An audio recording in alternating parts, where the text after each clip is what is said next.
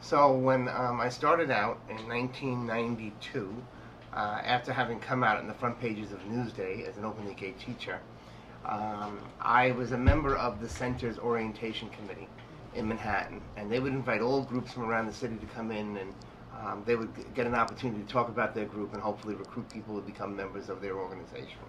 And I helped to organize those events, so I got to know many of the leaders of the different groups, and um, I got to know the leaders of Heritage of Pride, which is the Manhattan organization. They organize the Parade of Manhattan and Long Island Pride. And I said to them, look, I want to do this pride parade there. They believed in this. It's great. You know, it's wonderful. We want to support you. They lent me papers. They gave me support. I said, but how much money do you think we're going to need to do this?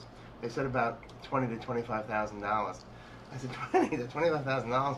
I thought maybe, you know, five hundred to thousand dollars, something like that. I couldn't believe it. But they taught me how to go out and how to get sponsorships.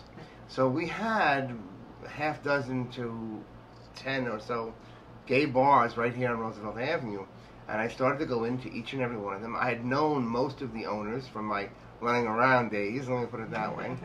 And, um, you know, when they saw me coming in and said, Oh, you're the one with this idea, forget about it. They said, you know, teasingly they said it to me, but they all agreed, most of them agreed. One of them did not, Magic Touch, um, which was right in, the, in um, on 37th Road, would not give us a fundraiser the first year.